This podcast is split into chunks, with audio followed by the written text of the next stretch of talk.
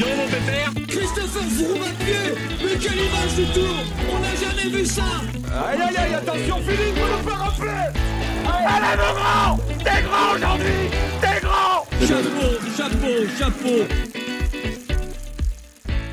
Bonjour à toutes et à tous et bienvenue dans Chasse Patate, le podcast du groupe Eto qui décrypte l'actualité cycliste. On se retrouve aujourd'hui après le critérium du Dauphiné remporté par euh, la Jumbo Visma et remporté en particulier par Primoz Roglic qui a enfin euh, réussi à euh, triompher sur la course française de préparation au Tour de France. On se souvient de 2020 où il avait abandonné, il n'avait pas pris le départ de la dernière étape alors qu'il avait le maillot jaune et qu'il était bien parti pour remporter le général. Cette fois-ci, le Slovène l'a emporté devant Jonas Vingegaard, son coéquipier, et devant Bell O'Connor qui prend la troisième place pour AG2R Citroën. On va donc revenir sur ce Dauphiné et notamment la course de Jumbo Visma. Et ce qu'on peut en tirer par rapport au Tour de France qui arrive très vite? Pour tout ça, je ne vais pas être tout seul, bien évidemment, je vais échanger, je vais demander à nos deux chroniqueurs du jour ce qu'ils en pensent. Geoffrey pour commencer, salut Geoffrey. Salut Mathieu, salut à tous. Et on est aussi avec Louis, salut Louis Salut Mathieu, salut Geoffrey, bonjour à tous. Retour en force pour l'été. J'avais laissé ma place euh, notamment pour le Giro en période d'examen. Et c'est le retour en force pour l'été. Un été qu'on espère avec du spectacle. Les vacances arrivent euh, et le tour avec. Hein. Ah ouais, c'est ça, c'est vraiment le, bon, le bon moment de l'année. Eh bien voilà, vous savez tout. Attention au départ, chasse patate, c'est parti.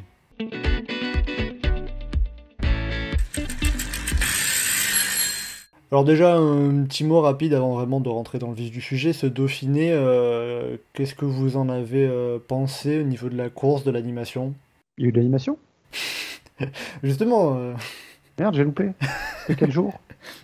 Bah, Il y a eu Alexis Vuillermo en échappé, Valentin Ferrand en échappé. Ouais, non, mais les mecs de Bernodo dans l'échappée, c'est pas l'animation, c'est habituel, ça fait 20 ans. Donc bon, ce Dauphiné, il t'a pas convaincu, quoi le parcours m'avait pas convaincu pour la gagne, pour le classement général, et ça, ça s'est confirmé dans les faits. C'était une course de préparation, il y avait une équipe qui était au-dessus, et euh, cette équipe-là, sans surprise, elle a gagné.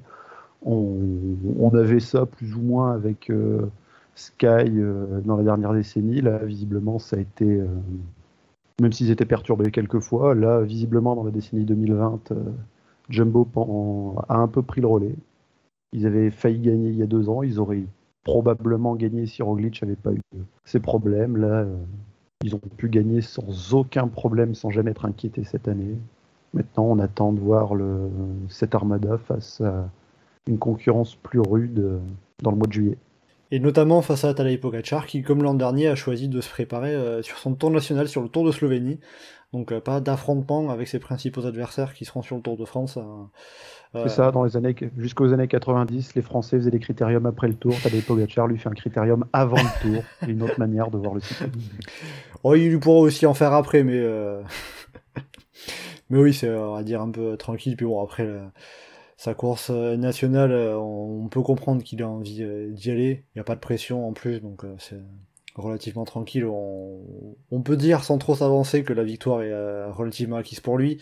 Euh, Louis, qu'est-ce que tu en as pensé toi pour ta part de ce critérium du Dauphiné 2022 Ouais, bah pour rejoindre Geoffrey, le, tracé, euh, gros problème, avec notamment bah, le, week-end de montagne, les deux étapes sont, sont belles hein, sur le papier, mais il aurait fallu les inverser et mettre l'arrivée en altitude la veille euh, pour euh, bah, déjà faire le, bien la hiérarchie. Et puis voilà, le lendemain, tu as une étape avec. Euh, L'arrivée en altitude, tu veux dire un peu la course de côte qu'on a eu au plateau de Solaison, c'est un petit peu ça. Parce qu'on on, est aussi arrivé au sommet à Vojani. Hein.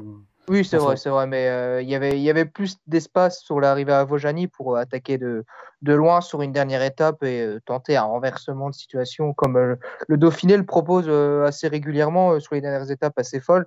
Là, cette année, euh, bah, finalement, avec cette arrivée euh, au plateau de Salaison, pardon, euh, pour finir, c'était le, gros morceau et bah, ça laissait aucune place à des attaques de loin sur la dernière étape. Après, au niveau de l'animation, on a quand même eu le, fou rire quasi quotidien de, la Bike Exchange qui contrôle les débuts d'étape et les échappées pour au final se faire larguer, bah, notamment le sprinter Groenewegen dans la dernière difficulté. Donc euh, tout ça pour rien, une poursuite où on fait relever euh, tous les meilleurs équipiers, notamment euh, Nick Schulz qui, a affiché de bonnes jambes, notamment en montagne, qui aurait pu faire un bon classement général. Et puis bah, du coup, il, il s'est retrouvé à l'arbiné pour, pour qui n'est même pas rentré dans le peloton pour les sprints qui ont été dominés notamment par Van Aert à Chintré. Euh, voilà, le, le, fou rire de Bike Exchange, une gestion euh, catastrophique et une mauvaise appréciation des, tracés. En tout cas, c'était le cas pour ce Dauphiné. voilà, c'était vraiment l'animation quasi quotidienne sur les étapes de plaine, avec euh, les échappées comme, comme tu l'as relevé. Bon, bah, tu vois, Geoffrey, qu'il y avait un peu d'animation quand même. J'ai pas dit qu'il n'y en avait pas, je faisais la blague par rapport au classement général. Oui, oui. Non, non, quotidiennement, il y a eu des choses plaisantes ponctuellement. Euh, on peut même mettre pardon, un petit cocorico avec les, Français qui repartent avec trois victoires d'étape. C'est pas souvent que ça arrive dans une course par étape. Et trois coureurs différents. Hein. Il fallait remonter à 2002, il me semble, enfin, au début des années 2000, euh, pour avoir euh, trois coureurs français qui, gagnent sur le Dauphiné. Bah après, il y a des raisons aussi qui ont fait que les Français brillaient moins sur le Dauphiné. Mais bon, après, de quoi que le Dauphiné, après, il a été gagné aussi, le classement général a été gagné par Christophe Moreau. ce qui commence à dater un peu, mais au-delà de ça, ça aurait été bien qu'un Français gagne au classement général, mais on, y reviendra. Voilà, l'opportunité française cette année, c'était David Godu. Euh, David Godu qui a fini euh, assez loin, qui a perdu pas mal de temps euh, sur la dernière étape. Il finit à la 17e place du classement général, mais on y reviendra dans un second temps. On va euh, d'abord euh, se concentrer sur euh, la, course des Jumbo-Visma qui ont fait le doublé avec Primoz Roglic et Jonas Vingegaard, avec un troisième du général Ben O'Connor qui est repoussé à 1.41 et le, quatrième Daniel Caruso à plus de 2 minutes 30. sur ce qu'on a vu, sur ce critérium du Dauphiné, en vue du Tour de France, quels enseignements peut tirer la Jumbo-Visma selon vous par rapport à la lutte pour le général? Bah, déjà, ils n'auront pas une seule carte, mais bien au moins deux, avec euh, Jonas Vingegaard, deuxième l'an passé du tour, ne hein, faut pas l'oublier, qui, a montré sur ce, sur ce week-end qu'il était euh, au même niveau, voire supérieur à Primoz Roglic, notamment sur la, dernière étape. Et, euh, et c'est peut-être une solution pour, pour battre Tadej Pogacar. Après, Quand tu dis ils ont deux cartes, c'est ils, ils ont les moyens de jouer deux cartes ou ils vont jouer deux cartes? Ils ont les moyens. Alors après, est-ce qu'ils vont le faire? Eh ben, C'est toute la question et, euh, c'est au staff de, de, décider. Mais pour moi, quand tu as un coureur comme, euh, comme Pogacar, euh, y aller à deux, c'est une solution pour le battre. Après, euh, c'est pas toujours évident à gérer. c'est vrai que sur le papier, on a l'impression que Roglic a une certaine supériorité pour, pour être la carte numéro une. maintenant, il faudra faire le point. Enfin, faudra déjà euh, savoir s'ils peuvent protéger euh, les deux coureurs, notamment sur la première semaine, et puis faire le point euh, au matin de la planche des Belfis, savoir si on joue deux cartes en montagne. bon, c'est arrivé à la planche des Belfis, ça sera une course de côte, donc les deux coureurs pourront se jauger face aux prétendants, mais après, quand il faudra jouer un petit peu plus tactique, est-ce qu'on jouera deux cartes? Est-ce que ça sera uniquement Roglic? Ça sera au staff Jumbo Visma de décider, mais en tout cas, euh, physiquement sur ce Dauphiné, euh, Vingegaard m'a pas, pas semblé moins fort que Roglic. Euh, il a montré sur le tour l'an dernier qu'il était capable de mettre en difficulté Pogacar. C'était au moment tout, si je ne me trompe pas. voilà, Vingegaard sera un prétendant sérieux, mais c'est au staff de la Jumbo-Visma de l'utiliser correctement pour mettre en danger les adversaires, notamment Pogacar, Vlasov, qui sont les, selon moi les, gros, les gros prétendants pour le Tour de France. Geoffrey, de ton côté, quels enseignements tu retires de ce Dauphiné pour la Jumbo, si tant est qu'il y ait des enseignements peut-être à tirer? Peut-être que, euh, au final, ce qu'on a vu, euh, ça va pas signifier grand-chose en vue du tour Alors, euh, avant d'analyser précisément le Dauphiné, j'aimerais analyser l'analyse de Louis, qui évoque le Tour de France, qui évoque stratégie tactique, Jumbo tu parlais tout à l'heure de spectacle en haute montagne. Euh, donc voilà, peut-être que ça, se préparait, euh, ça, en gardait sous le coude euh, par rapport à juillet. Là, ils vont peut-être être capables de faire des grandes choses. Non, plus sérieusement, je pense que le Roglic reste favori numéro un, en tout cas dans la hiérarchie dans, cette équipe-là. Et ça sera juste s'il a un gros coup de moins bien ou s'il se passe quelque chose et, qui fait qu'il saute que, ça sauterait, que, ça changerait dans la hiérarchie. Mais je pense pas qu'ils vont jouer une carte double à proprement parler parce que bah oui ils font un et deux oui euh, Vingegaard était pas loin euh, sur la montagne mais à côté de ça euh, il finit quand même à une quarantaine de secondes Donc c'est pas comme s'il finissait roue dans roue à chaque fois. le, retard que prend Vingegaard, c'est il y a 40 secondes, c'est 30 secondes de perdu sur le chrono par rapport à, Roglic et 10 secondes sur, sur l'étape remportée par Carlos Zerona. Ah, voilà quoi, donc il y a, y a, ces écarts qui sont faits et qui sont pas faits par hasard. si on pense à Solaison, il y a eu un moment où peut-être Roglic paraissait moins bien, mais mais si on regarde la toute, toute, toute fin de cette étape, euh, Roglic attend carrément Vingegaard, euh, limite à le pousser pour qu'il passe sur la ligne en premier. Euh, si ça avait été une situation où ça se jouait à la pédale, Roglic, avec le punch qu'on le connaît, il aurait su prendre 5-6 secondes supplémentaires sans problème. Avec le tracé, je trouve pas d'adjectif convenable pour le, du prochain Tour de France. Et les quelques arrivées en côte qu'il y a, Roglic a de quoi se faire plaisir sans problème. Des quelques arrivées en côte. Ouais. bon, on en, avait, on en avait déjà parlé en fin d'année dernière, le, le parcours du tour. On aura peut-être l'occasion d'en, d'en ah reparler euh, la semaine prochaine. Va être beau, Megève. Ça va être beau, Megève. euh... Non, je pense que Roglic reste au-dessus. La, la, hiérarchie semble être euh, construite autour de lui. Il s'est moins dépensé tout au long de l'année, donc peut-être qu'il arrivera plus frais. Euh, parce qu'il y a ça qui joue aussi. Hein, euh, quand il était dans le coup pour la gagne, au final, il n'était pas vraiment dans le coup, il était un petit peu en dessous, mais il s'était à chaque fois beaucoup euh, dispersé dans l'année pour gagner beaucoup, beaucoup de courses par étape. Son programme a été plus sobre cette année, et je pense que ça pourra lui, lui servir quand même un peu moins en réussite, hein, même, enfin un peu moins en réussite. On l'a vu sur le Tour du Pays Basque, il n'était pas en mesure de jouer les premières positions, euh, alors que on avait l'habitude de le voir euh, l'an dernier euh, quasiment jouer les, les, premières places tout. ouais, mais après il a gagné Paris-Nice, donc. oui, voilà, on va pas lui reprocher de ne pas avoir gagné non plus. Hein. Il, s'était peut-être ciblé un petit peu plus, et après le Pays Basque, il a plus couru jusqu'au Dauphiné, donc c'est et puis il s'est montré, et puis c'est aussi bien montré sur les pavés de, de Denain. Ça, je sais que. Ouais. je sais que euh, ça, ça, t'a fait plaisir un petit peu quand même. Bah, euh, n'importe quel coureur qui se fait plaisir sur les pavés, mais ça me fait plaisir. c'est sûr que Denain, en plus, j'étais, j'étais sur place, j'étais sur le podium à côté de Daniel Manjas, donc euh, le voir, c'est, toujours un bon endroit pour voir la course. Mais voilà, quoi, il a fait un, il a fait un bon début de saison. Il, qui gagne Paris-Nice, il gagne le Dauphiné, euh, on va vraiment débattre sur le fait de est-ce qu'il ça va être le leader de son équipe sur le Tour de France Justement, par rapport au fait de cette, ce, doublé euh, Paris-Nice Critérium du Dauphiné, euh, Primoz Roglic c'est seulement le quatrième coureur à faire ce doublé dans, l'histoire. Euh, on a eu Jacques Anquetil en 1963 et 1965, Eddie Merckx en 1971 et Bradley Wiggins en 2012. Alors en dehors de Jacques Anquetil qui euh, visait pas forcément le Tour de France au départ en 1965 et qui avait enchaîné euh, Critérium du Dauphiné libéré et euh, Bordeaux-Paris, sinon Anquetil 63, Merck 71, Wiggins 2012, derrière ça gagne le Tour. Donc c'est bah, aussi un indicateur. Hein.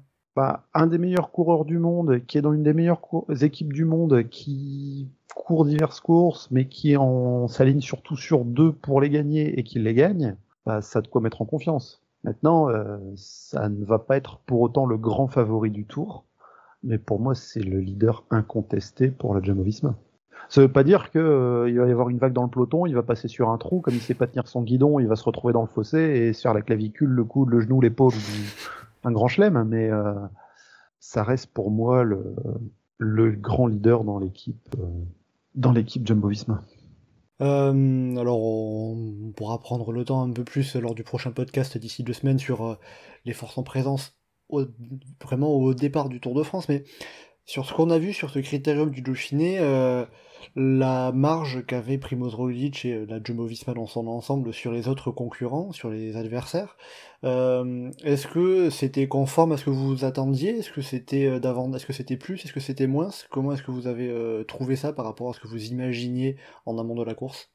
Non, moi je trouve que c'est conforme à mes attentes justement. On, sait que j'ai un petit cran au-dessus de d'un O'Connor ou d'un Godu. Même enfin d'un Chavez qui s'est montré à un très bon niveau sur ce Dauphiné. On sait qu'ils sont supérieurs. Vingegaard, c'est pareil. Euh, maintenant, euh, la marge, euh, voilà, un coureur comme Ben O'Connor a plutôt bien résisté. il aurait c'est un coureur qui a progressé. Je pense qu'on en reparlera peut-être un petit peu plus tard, mais, mais la mort, je retrouve Connor et Roglic Vingegaard. Finalement, sur la dernière étape, elle n'est pas si énorme que ça.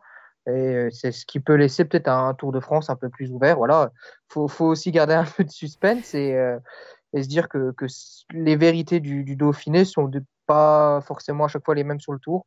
Euh, mais maintenant, voilà, on, a bien vu quand même qu'il y avait une différence entre les deux jumbo et le reste du peloton. Ah, disons que le suspense du Tour de France, euh, il, va il, va plutôt dépendre d'un coureur qui s'aligne sur, sur, le Tour de Slovénie, quand même, je pense. Hein. Ouais, c'est vrai, vrai aussi. Bah, surtout, si on regarde le, la liste de départ du Dauphiné ou le classement général du final du Dauphiné, qui pouvait battre Roglic? Qui, face à Roglic, on dit c'est une course par étape d'une semaine, il y a de la haute montagne, il y a des arrivées au, sommet, il y a un chrono de 40 bornes, qui peut battre Roglic dans ces conditions-là sur ce terrain-là? Il y a des bons grimpeurs, des, effectivement des coureurs qui vont pas perdre beaucoup et qui n'ont pas nécessairement perdu beaucoup en haute montagne, mais euh, le combo euh, montagne avec arrivée au sommet pour finir et contre la montre avant, qui a les moyens de battre Roglic au départ du Dauphiné J'ai envie de te dire Evin Gegaard, bah ouais, euh, mais, le problème, c'est que c'est son équipier. Donc, euh, dès l'instant que tu as une euh, hiérarchie qui est établie, tu, tu peux pas, tu peux pas faire, faire comme les coureurs veulent. Et puis, et Vingegaard était cantonné à ce, rôle d'équipier. Mais en termes de profil, c'est le seul qui pouvait prétendre à aller chercher Roglic. Vingegaard est quand même le seul leader à avoir devancé Primoz Roglic. Hein. D'un bout de roue au plateau de Solaison. Mais... Ouais. ouais. en étant poussé sur la ligne par Roglic, qui doit limite être sur les freins pour pas le redépasser à la dernière minute. Donc, euh, oui, mais c'est les arrangements après. Roglic avait le général en poche. Euh, ah oui, non, mais ça, ça se comprend parfaitement qu'il lui laisse l'étape. C'est, ça devient la spécialité de Roglic de, pousser ses, équipiers euh, sur la ligne pour être sûr qu'ils ne gagnent pas par hasard. Hein. On avait vu ça déjà sur Paris-Nice. Euh, et justement, entre Primoz Roglic et Jonas Vingegaard, est-ce que il y en a un qui vous a semblé plus fort qu'un autre? Vous, vous aviez parlé un petit peu de de cette hiérarchie entre les deux. Euh, Roglic est au-dessus de Vingegaard sur ce qu'on a vu euh, la semaine dernière sur le Dauphiné, où euh, les deux ont été au même niveau, Vingegaard au-dessus. que, comment est-ce que vous les avez trouvés? Ah, Roglic est plus fort, il gagne avec 40 secondes d'avance. Et si on prend juste la montagne, même par rapport à tous les efforts qui ont été faits, on voit Jonas Vingegaard bah, déjà rouler pour Primoz Roglic, il a roulé pour Wout van Aert aussi, ce, ce que Roglic n'a pas fait, ça, ça peut compter aussi également. Oui, mais à partir du moment où tu as un chrono euh, comme celui qui avait euh, entre Montbrison et le village qu'à côté, j'ai plus le en tête, enfin le chrono de, de j'ai dit 40 bornes, c'était une trentaine. Entre Montbrison, et les, entre Montbrison et la bâtie d'Urfé. J'aurais pas du tout retrouvé la bâtie d'Urfé. Euh, enfin, le chrono qu'il y avait en milieu de semaine, c'était évident que de toute façon, Roglic serait le favori. Avec la bonne solution, où si Roglic avait un pépin, bah, c'est pas grave, Vingegaard était le plus fort de ce qui reste. Donc, il n'y avait pas spécialement de questions à se poser. Louis, qu'est-ce que tu en as pensé, toi, de la hiérarchie Roglic-Vingegaard euh, qu'on a pu voir notamment en montagne bah, Finalement, euh, c'est vraiment dur de savoir qui est vraiment le plus fort parce que sur l'étape de samedi, c'est Vingegaard qui limite se sacrifie pour Roglic pour le lancer. Et donc, bah, est-ce que Vingegaard n'aurait pas été capable de faire ce qu'a fait Roglic euh, Ça, je ne peux pas le savoir. Euh, je pense qu'il aurait pu euh, faire presque jeu égal, mais ce ne, ce ne, sont que des suppositions. Et après, sur l'étape de, du plateau de, de Salaison. Solaison, plateau de Solaison. Eh ben, en fait, j'ai lu Salaison parce que c'était écrit sur Stade, je crois. Oui, non, mais la Salaison, c'est la Salaison, c'est différent. Mais sur l'étape du coup du, du plateau de, euh, Vingegaard a montré un, niveau super intéressant euh, et, il a pu faire jeu égal avec, euh, avec Roglic. Euh, je ne sais même pas dire s'il y en a qui, qui, est en montagne qui est supérieur à l'autre. Je, ne peux pas te l'affirmer. alors Roglic, il a évidemment l'avantage d'être meilleur rouleur et c'est ce qui va sûrement confirmer qu'il sera bien la carte numéro 1 de Jumbo Visma, mais Vingegaard en montagne, c'est quasiment aussi fort. Hein. Justement, sur cette, euh, sur cette euh, arrivée le dimanche euh, au plateau de Solaison, alors Vingegaard, Roglic se sont retrouvés finalement tout seuls en tête, relativement loin du sommet quand même. Il y a quelques moments, des petites images où on a vu Roglic qui a laissé un, petit espace sur Vingegaard. Est-ce que Roglic était moins bien ou il n'y avait pas... Faut pas extrapoler non plus hein? Non, bah, après, faut pas s'enflammer là-dessus. Euh, euh, un Froome faisait la même chose et, euh, au final, il te remettait une sacoche derrière et c'était fini. Donc, après, je crois que Roglic aussi, il fait de, temps en temps des, petits, des petits trous comme ça et, finalement, ça va très bien. Après, on sait qu'il a un punch vraiment redoutable sur des, arrivées au sommet. Euh, voilà, c'est pour ça qu'on peut difficile, difficilement établir une vérité sur, euh, sur ces petites images. Après, euh, est-ce que Vingegaard avait aussi la capacité d'accélérer Je ne sais pas. Geoffrey a parlé des, derniers mètres où Roglic semblait attendre un peu Vingegaard. voilà, honnêtement, les deux, ils ont un niveau quand même assez similaire en montagne. Il n'y a rien qui montre que l'un est plus fort que l'autre à la limite, peut-être voilà, l'attaque de Roglic sur l'étape de samedi était vraiment puissante, mais euh, Vingegaard avait vraiment fait le, boulot pour vraiment bien le lancer et le mettre dans de bonnes dispositions. Et après, pour euh, l'ensemble de la force euh, Jumbo-Visma, comment est-ce que vous avez trouvé le collectif dans son, dans, dans, dans son sens, travail d'équipe, en comparant à ce qu'on a pu voir sur les, sur, sur les courses précédentes Qu'est-ce que vous en avez pensé de, de, de, de cette force collective? Ben, Comme à Paris-Nice, quoi. Ils sont, ils sont dessus. Ils sont clairement au-dessus collectivement. Si Pogachar est pas là, il n'y a personne qui peut lutter avec ce collectif-là, on a l'impression. Donc, euh, à voir peut-être si Neos table aussi sur un gros collectif, en choisissant bien leur leader, euh, pourrait peut-être faire quelque chose, mais je les vois pas euh, être vraiment dans le coup pour une lutte directe, pour une lutte stratégique peut-être, mais pas pour une lutte directe.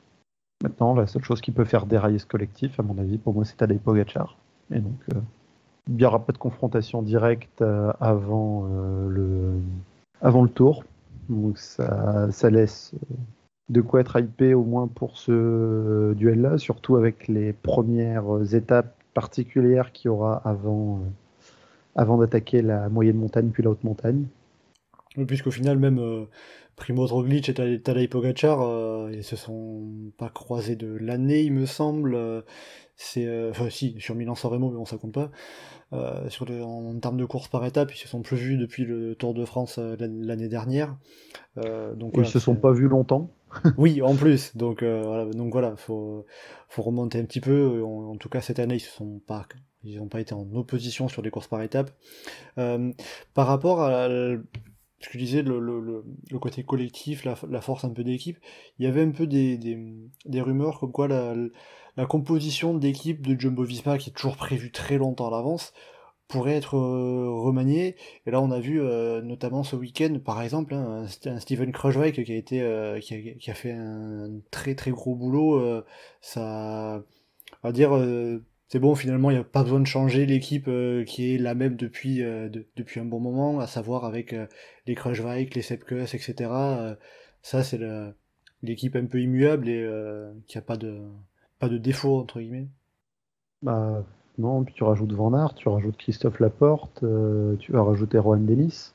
Tu vas mettre qui après Après, probablement. Euh, on en a combien là? Euh, Roglic, Keus, Kruijswijk, Vingegaard, Dennis, Van Aert, Laporte, ça fait 7. Il en faut un septième. Tu mets un mec pour protéger sur le plat. Un bon Tonissen Tonissen ou Van donc J'allais dire Van donc, ouais, pour protéger sur le plat. Parce que Enfin, euh, il a un rôle plus de finisseur, il peut aller gagner euh, à d'autres endroits. Alors que Van donc c'est vraiment un pur équipier euh, sur le plat. Donc, Après, ceci dit, Tenissen, par rapport à Van donc on, en reparlera peut-être aussi lors du prochain podcast, mais il peut avoir l'avantage de pouvoir lancer les sprints pour Wout Van Aert. C'est vrai qu'il y a ça aussi avec Van Aert, comment il veut viser le maillot vert, mais parce que justement, Wout Van Aert, on, l'a vu hein, cette semaine, vraiment euh, jouer les étapes avec euh, ben, Vingegaard qui s'est mis à son service, euh, notamment sur l'étape remportée par David Godu à. S'il veut, s'il, veut finir maillot vert sur le tour, Van Aert, il n'y a pas de problème. même sans poisson pilote, il se met dans les sprints, il fait entre 3 et 8 à chaque fois. Les étapes avec les bordures, il sera dans le coup. Les étapes qui finissent en boss, il sera dans le coup. Euh, les chronos, il va prendre des points là où certains sprinteurs en prendront pas. La montagne, si, selon les circonstances, il peut pourquoi pas aller récupérer des choses. Je pense notamment au sprint intermédiaire en résistant plus que d'autres.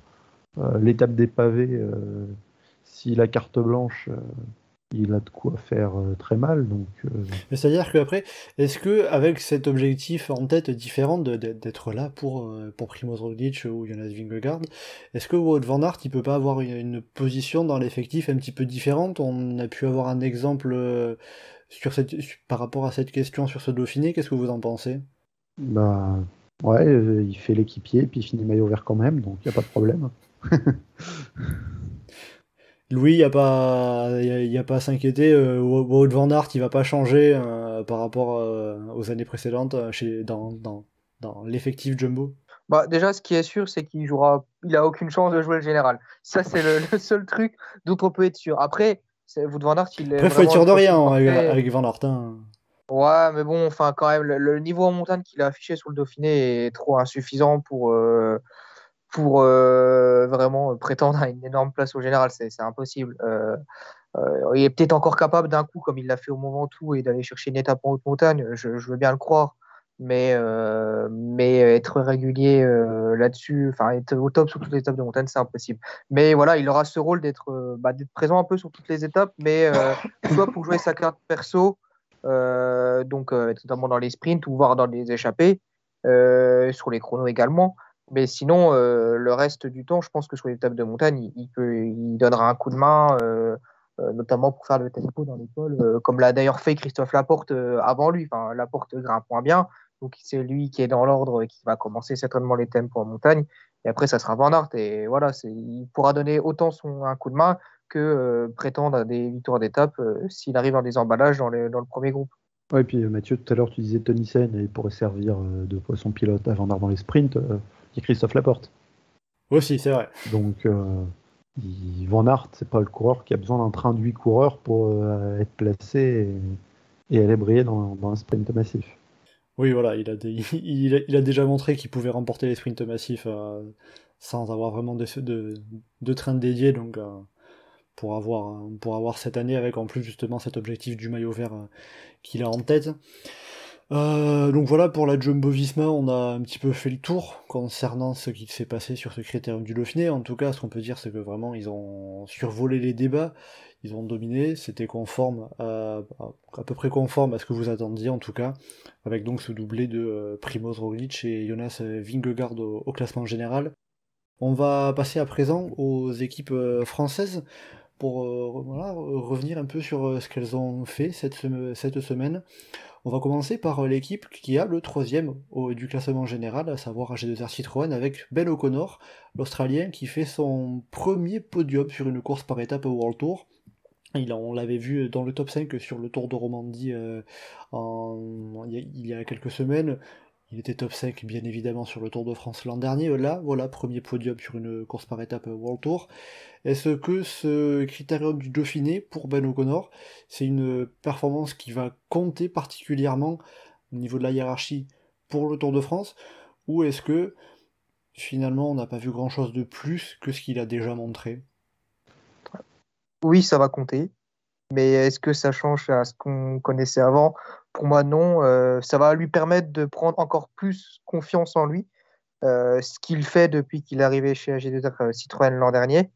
il, progresse, il gagne des courses. bon, ça n'a pas été le cas sur ce Dauphiné, mais pour moi, il fait partie de, de ce panel de coureurs qui est un cran en dessous de Roglic, Pogacar et Vingegaard, mais mais qui peut aller chercher le top 5, comme il l'a fait l'an dernier euh, dans des circonstances un peu particulières où il était tombé en première semaine et derrière il fait une masterclass sur l'étape de Tignes où il se replace au général.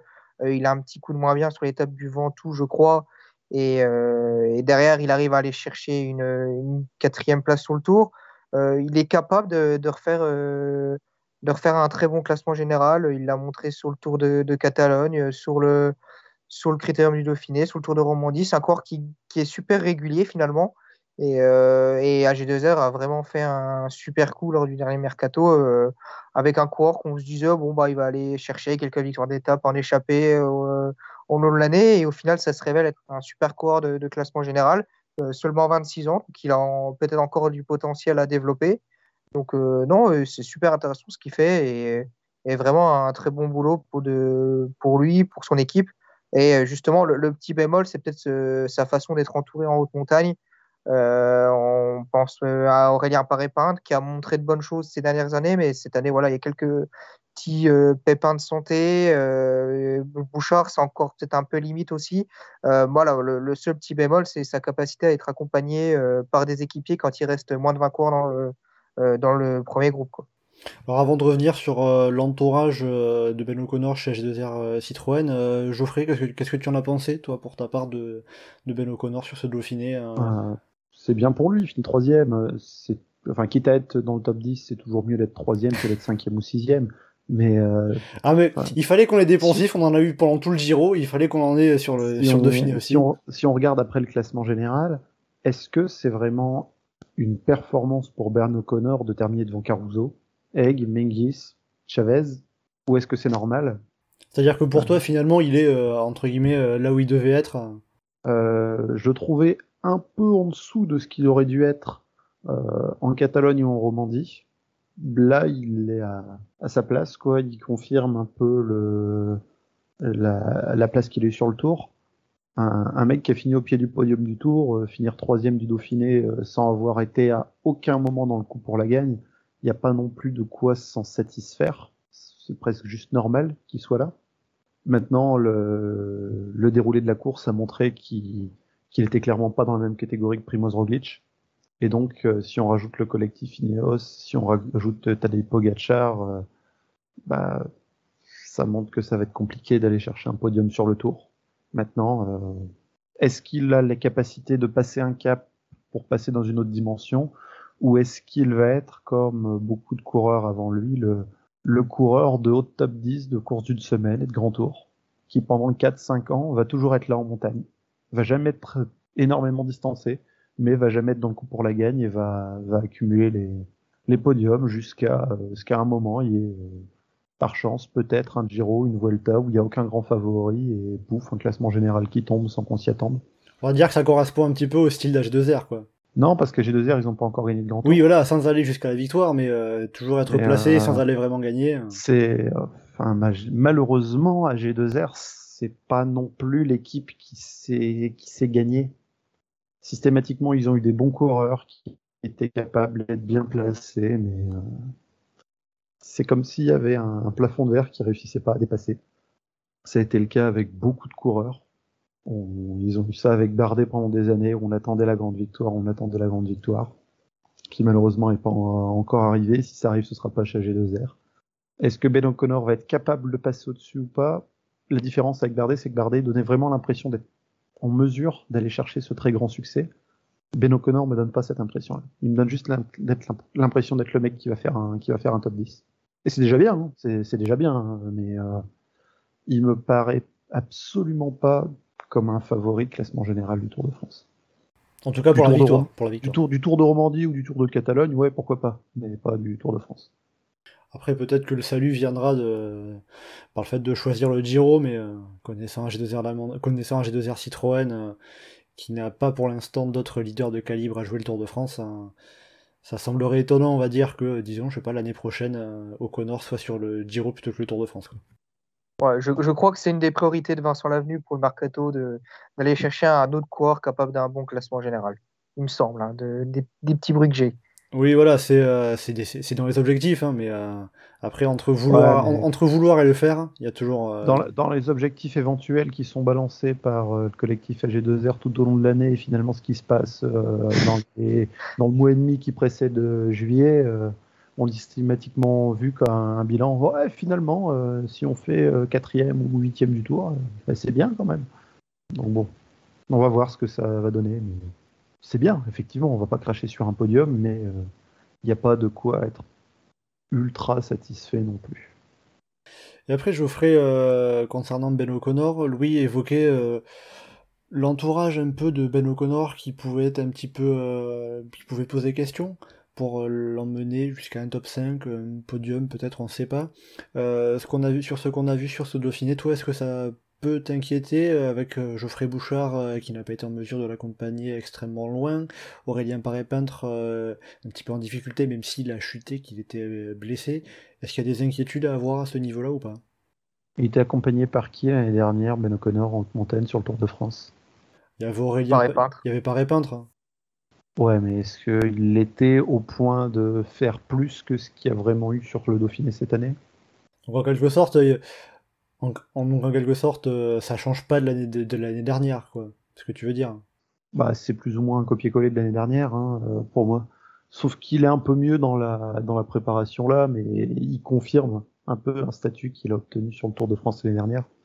Pour moi, vraiment, il n'y a pas de, il y a pas de quoi avoir une grande réjouissance de quoi que ce soit. Il n'y a pas de quoi être inquiet non plus.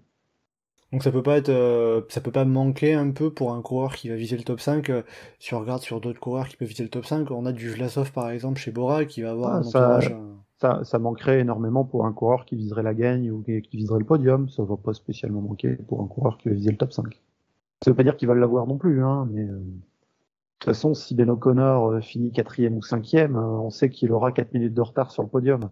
Sauf en cir- circonstances de course particulières, mais a priori, euh, on va pas le retrouver tout, tout proche des tout meilleurs.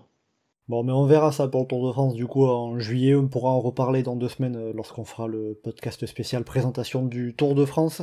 Euh, après AG2R Citroën, on va passer à Groupama FDJ, l'équipe qui a remporté une étape avec euh, David Godu, la troisième étape qui arrivait à Chastrex-Sancy. David Godu qui s'impose à la photo finish au jeté de vélo devant Wout van Aert qui a fait une à Philippe en levant les bras trop tôt. Euh, mais cela dit, euh, David Godu, qui était euh, en lice pour le général, a perdu euh, 7 minutes 30 sur la dernière étape ce dimanche et finit donc euh, 17ème du classement général. Est-ce que par rapport à ça, il y a une inquiétude particulière à avoir en vue du Tour de France ou pas spécialement? Enfin, c'est jamais satisfaisant de perdre les pieds comme ça dans une étape d'autre montagne. Maintenant, les 7 minutes 30, ce- c'est pas ce qui est le plus important parce qu'à partir du moment où ils perdent du temps, qu'ils perdent euh, 4 minutes, euh, 7 minutes ou 10 minutes, ça revient même. Et était dans le coup pour la gagne et à partir du moment où ils gagnent pas, euh, c'est plus important. C'est sûr que ça aurait été mieux de ne pas perdre de temps, mais euh, bon, on a déjà vu par le passé des coureurs qui explosaient sur une étape du Dauphiné et qui étaient beaucoup plus à l'aise en juillet, il a encore un mois pour se préparer et, euh, et on verra ce que ça va donner. Donc ça ne veut pas dire grand chose en vue, du, en vue du Tour de France pour toi? Il y a, pour moi, il y a enfin, un jour sans sur une étape de montagne, ça peut toujours malheureusement arriver. Et là, visiblement, c'est ce qui s'est passé. Pour moi, il y a de quoi être bien plus inquiet à partir du contre-la-montre. Enfin, il a tenu un petit peu, mais clairement euh, pas sur la distance. Donc, euh, il y a de quoi être plus inquiet par rapport à ses capacités sur le contre-la-montre que sur la haute montagne. Sachant qu'on, sachant que la- le collectif FDJ sur le Tour de France, euh, ben, là, il pourrait y avoir un débat, mais le débat, on pourrait l'avoir que dans quelques jours. euh, Qu'est-ce qui va se passer? Oui, il faudra Est-ce que Est-ce que ça va être Godu? Est-ce que ça va être Pinot? Est-ce Voilà. que ça va être ni l'un ni l'autre parce que ça va être des victoires d'étape Et si ça se met collectivement sur des étapes, euh, sur des victoires d'étape, euh, quel serait le rôle d'un d'un Kung et quel serait le rôle d'un d'un Madouas? Oui, c'est toute une, toute, toute une stratégie d'ensemble euh, d'équipe qui est, qui est à définir. euh, Ça, voilà, il y a, il y a encore un, un Bah, petit, un, petit- et, un- euh, un peu le temps pour le voir. et ce, ce bilan et ses objectifs pour la Groupama FDJ, même si forcément le, le staff aura, à mon avis, une hiérarchie établie bien avant ça, mais de par ces dernières années, on est obligé aussi d'avoir une forme d'appréhension avant l'étape de Nubourg, avant l'étape de- du Cap Blanc-Nez, avant l'étape des pavés, parce qu'il peut se passer tellement de choses là que voilà quoi, je veux dire déjà quand le si on a souvenir des étapes précédentes des pavés ou juste euh, un rond-point avec une zone un peu exposée au vent. euh, Bon, là, a priori, les, les zones un peu exposées au vent, elles sont un peu plus connues. euh. Oui, il y a un petit, il y a, il y a un petit pont de, de plus de 15 km, il est Voilà, assez visible. Sur, sur le roadbook, on le repère bien. Et même de visu, on le repère bien, je pense. Ouais. Mais euh, ça fait forcément des choses où n'importe qui peut se retrouver à avoir à perdre du temps. Et donc, euh, bah, qu'est-ce qui va se passer pour les deux? Parce que entre Pinot et Godu, si par la force des choses, il y en a un qui se retrouve avec euh, 4 minutes de retard sur l'autre euh, avant l'étape de la planche des belles-filles, bah, voilà, la hiérarchie sera établie par le terrain et il n'y aura pas de questions à se poser. Louis, avant de se pencher sur euh, ce qui pourrait se passer sur le Tour de France, euh, il y, a, encore de l'eau qui va couler sous les ponts, mais sur ce qu'on a vu sur ce critérium du Dauphiné, toi, est-ce que tu es, est-ce que tu es préoccupé ou pas pour David Godu Et si c'est le cas, est-ce que, est que tu l'es plus par rapport à l'étape de montagne de dimanche, où il a perdu plus de 7 minutes et le top 10, ou par rapport au contre-la-montre, comme le disait Geoffrey? Non, bah, plus par le contre-la-montre. On sait que Godu a un vrai désavantage par rapport à, ses prétendants, enfin à ses concurrents, pardon. Euh, au général, euh, voilà, le, le, il sera ce qu'il a, euh, il sera ce qu'il sera. Et sa chance, c'est que les chronos euh, du prochain Tour de France ne feront pas 30 km. Il y en a un de 13 km tout plat, où là, il perdra une minute, une minute trente grand maximum sur, sur les, les, autres favoris. Et l'autre chrono de Rocamadour, ce sera un chrono qui jouera plutôt sur la fraîcheur.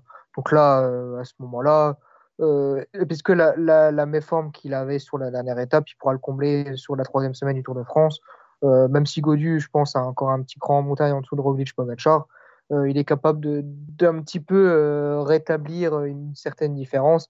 Mais de là à être au même niveau, non, bah, évidemment, il il le sera jamais. enfin, en tout cas, c'est pas le chemin qui est pris, même si il a fait de gros progrès, ça c'est sûr, c'est très bien qu'il travaille ça. Mais, mais voilà, le retard, il sera là et, même à montagne, il n'est pas capable de reprendre ce retard. C'est le problème de Godu. Par rapport au contre-la-montre, c'est-à-dire que vous l'attendiez mieux, parce qu'au final, il perd euh, à peu près euh, il perd 1 minute 17 sur Primoz Roglic en 32 km. Vous l'attendiez à quel niveau sur le chrono? Une, 30, une 30 enfin, ça restait honorable sur 32 km, ça reste, ça reste euh, ce qu'il peut faire de mieux. Mais voilà, en plus, il perd qu'une 17, donc euh, finalement, bah, c'est plutôt bien limité la casse. Mais le problème, c'est que pour jouer euh, un général du Tour de France, euh, c'est insuffisant. Moi, malheureusement, je l'attendais à cette position-là. J'aurais aimé être agréablement surpris, parce qu'on a vu par le passé la, la groupe FDG être capable de savoir bien travailler sur le contre-la-montre, parce que c'était pas le, point fort de Thibaut Pinot à la base. Il a beaucoup progressé là-dedans. Et, et si David Godu veut être plus que le, grimpeur de poche qui peut aller gagner une belle étape de montagne sur le tour, mais vraiment être un coureur dans le coup pour la victoire, faudra progresser sur le contre-la-montre. Est-ce que, euh, pour, est-ce que de ce Dauphiné, ce qu'on va pas retenir, c'est euh, sa victoire de l'étape, le fait qu'il peut être capable d'aller euh, gagner sur, des, sur, sur des profils comme on l'a vu à Chastrex 66, sur des, petits, sur des petites montées comme ça, euh, je sais pas, par exemple à Châtel, à Megève, ça peut être des étapes, par exemple sur le Tour de France. Euh, sur à la planche. À, la, voilà, la planche des belles filles aussi. Est-ce que est-ce que c'est pas justement aussi peut-être cette victoire sur le Dauphiné qu'on qu'il va falloir retenir, euh, qu'on va retenir particulièrement pour le Tour? Ah mais, mais clairement, mais déjà dans 15 jours quand sera départ du Tour, le fait qu'il a perdu du temps dans une étape de montagne du Dauphiné et qu'il a pas progressé en chrono on s'en foutra presque. Quoi. Ce qui sera important, ce serait euh, ses points forts et où il est en mesure d'aller battre les meilleurs. Et euh, enfin, ce qu'il a montré ce jour-là, c'était du très grand euh, David Godu et je m'attendais pas à le voir être aussi fort sur ce terrain-là face à ces adversaires-là. Donc là-dessus, il a de quoi vraiment aller briller et bon, les étapes qui finissent en boss, c'est pas comme s'il y en avait quelques-unes sur le prochain tour. Bon voilà, quand même un peu de positif pour finir sur David Godu quand même. Ah, mais clairement, mais le, il a fini 17ème du Dauphiné. Euh, dans 15 jours, il n'y a plus personne qui va y penser. Euh, la, la, victoire et la manière dont il a gagné, au-delà du côté un petit peu comique avec la photo finish, euh, où on voit le deuxième qui lève les bras, s'il y a vraiment un truc à retenir, c'est cette victoire. Surtout avec la, la joie qu'il y a derrière. Quoi. Oui, ça libère. quoi le, seul coureur qu'on a vu avec une telle joie en levant les bras sur la ligne euh, d'arrivée, c'était Alberto Bettiol aujourd'hui, quoi. Alberto Bettiol qui a fait comme euh, Wout van Aert, qui levait les bras pour une deuxième place. Euh, voilà, c'était sur la deuxième étape du Tour de Suisse. Euh, donc voilà pour euh, ce critérium du Dauphiné. Donc on a parlé des, des principales performances françaises avec euh, H2R Citroën et Ben O'Connor et euh, Groupama FDJ et David Godu. On va pas oublier non plus les autres équipes et notamment Total Energy euh, qui a remporté deux étapes avec Alexis Vuillermo et Valentin Ferron, les deux en échappé et qui a même eu la chance d'avoir le maillot jaune pendant une journée pour le Jurassien. Ça aussi c'est super, un super Dauphiné pour l'équipe de Jean-René Bernaudot. Ouais, bah après, c'est dans la tradition de, de l'équipe de Jean-René Bernaudot. On se souvient de, voilà, de, Christophe Kern, de David Veilleux, euh, des coureurs qui performaient bien sur, euh, sur le Dauphiné euh, avant de connaître pas forcément un tour à la même hauteur. Mais, mais voilà, non, c'est très bien. ils ont su saisir leur chance et ils sont récompensés. C'est tout à fait logique. Et voilà, bien, joué à eux. C'est des belles victoires de prestige et dans une carrière, il y en a beaucoup qui seraient contents de les avoir. Et puis à partir du moment où il y a des échappés qui vont au bout dans une étape du critère du Dauphiné, c'est typiquement l'équipe qu'on s'attend à voir avoir un mec dans le coup pour la gagne, quoi. Que ce soit euh, Dauphiné ou Paris-Nice, euh, c'est toujours une équipe euh, plus ou moins de baroudeurs, les équipes de, Jean-René Bernaudot. Et, et, là, les baroudeurs ont été bien récompensés. Ça semble presque logique de, voir cette équipe-là en récupérer au moins une et là en avoir deux. c'est vraiment une super semaine. Ils pouvaient difficilement faire mieux. Oui, c'est ça, parce qu'au final, on a euh, deux échappés qui sont allés au bout sur trois, euh, qui reviennent à, Total Energy, donc euh, la, troisième étant celle de Carlos Verona, qui n'a pas gardé beaucoup de marge à Vojani par rapport à Primotovic. Donc un bilan très positif pour, pour Total Energy. Et pour finir le bilan des équipes françaises, on a eu BB qui repart avec le maillot à poids de Pierre Roland, qui s'est montré très actif dans les échappées il n'y pas vraiment eu de concurrent pour le, pour classement de la montagne, vu comment il était euh, actif présent euh, dès la première étape même. On a Cofidis qui repart avec un podium d'étape avec Victor Lafay sur euh, là où David Godu a gagné, à Chastrex 66 justement. Et pour finir, Arkea Samsic qui repart également avec un podium d'étape avec Warren Barguil qui était présent sur l'étape de Gap remportée par Valentin Ferron et qui prend donc la troisième place et une 24e place au classement général. Voilà donc pour euh, compléter le bilan de nos équipes françaises sur ce critérium du Dauphiné. Avant de finir, euh, je, vous, je vous demandais un petit pronostic, on va se pencher sur euh, les courses qui arrivent directement.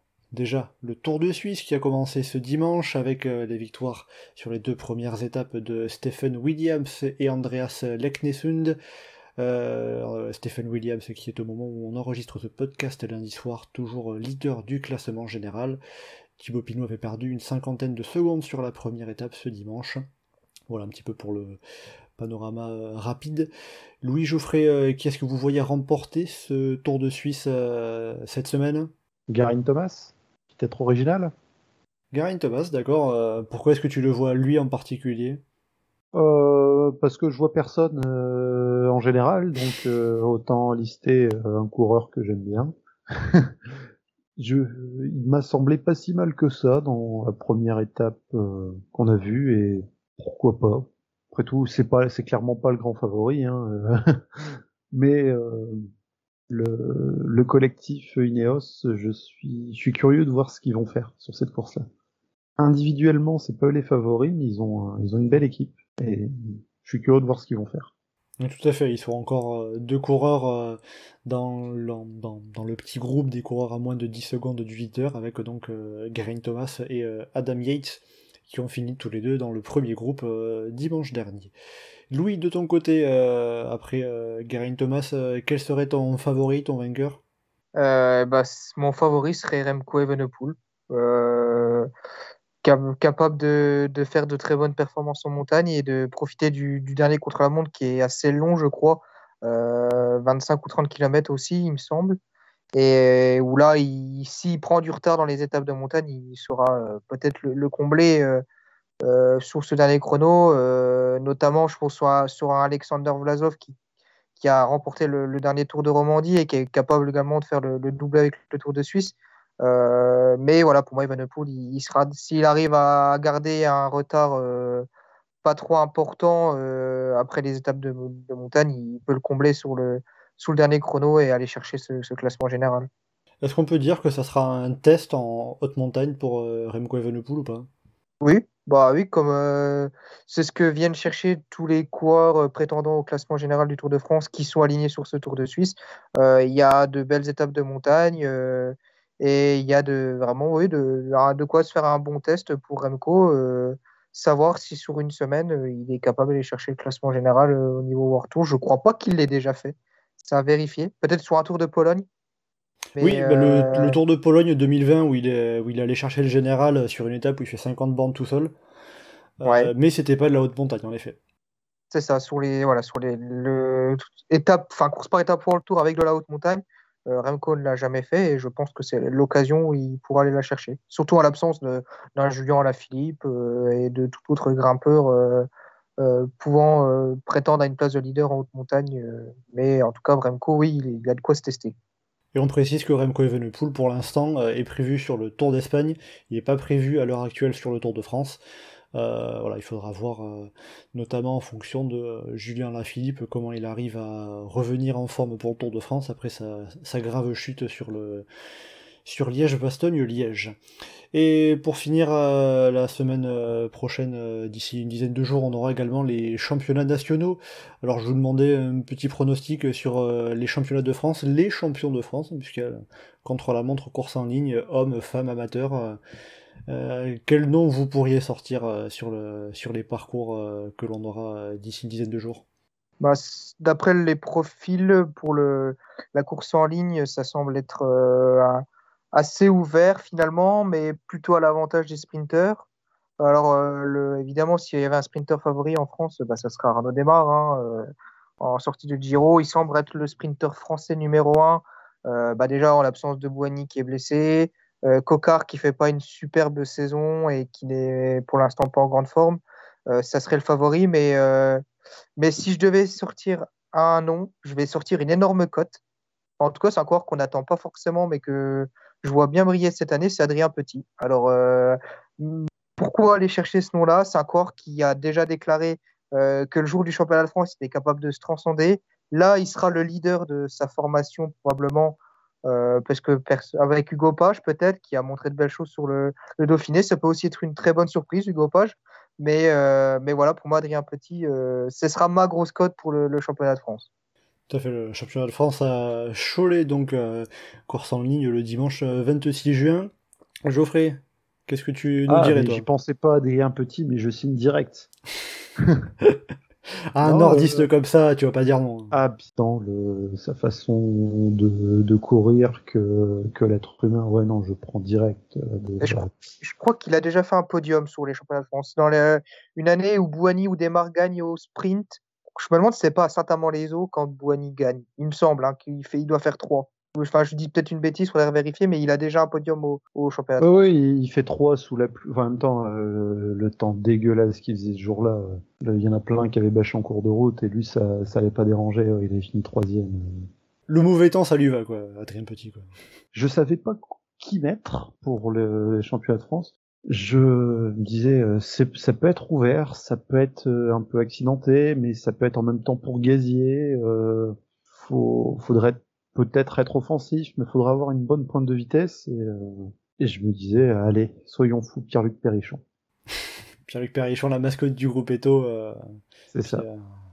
puis bon, pas que pour cette raison, parce que c'est aussi un coureur assez ah actif. Oui, hein. mais, faut, faudrait être complet et il va être en forme à l'approche de juillet et, euh, pourquoi pas quoi. Il a déjà fait des top 10 sur tous les terrains ou presque.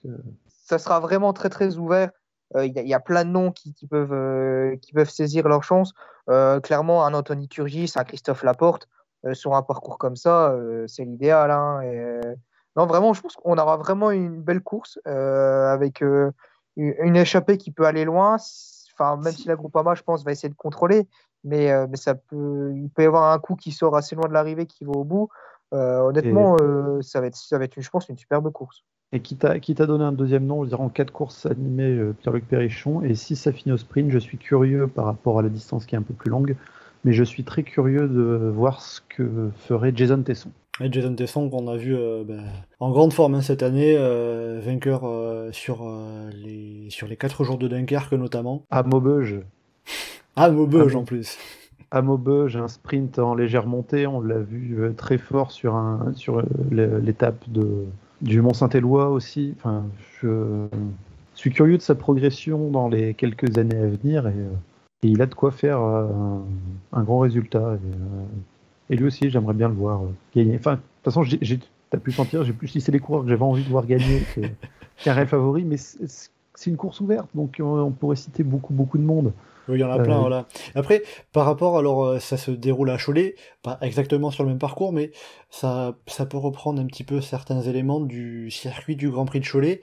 Est-ce que le fait d'avoir gagné le Grand Prix de Cholet, il y a, c'est le cas pour Marc Sarro qui l'a fait à deux reprises, pour Rudy Barbier, pour Arnaud Desmar, ça joue ou le championnat de France c'est vraiment une course trop particulière, trop à part? Ah, c'est vrai que tu as quand même pas mal de champions de France euh, aussi dans, dans le palmarès à Cholet, parce que Federico a gagné plusieurs fois, euh, a gagné, Veuclair l'a gagné. Mais voilà quoi, sinon, qui, qui t'a évoqué Cholet, ce serait plus justement le palmarès assez varié aussi qu'il y a déjà eu euh, pour cette Coupe de France, où on a parfois des sprinters, parfois des punchers, parfois des baroudeurs qui ont gagné. Donc euh, ça montre bien le côté varié qui peut être attendu de la prochaine course.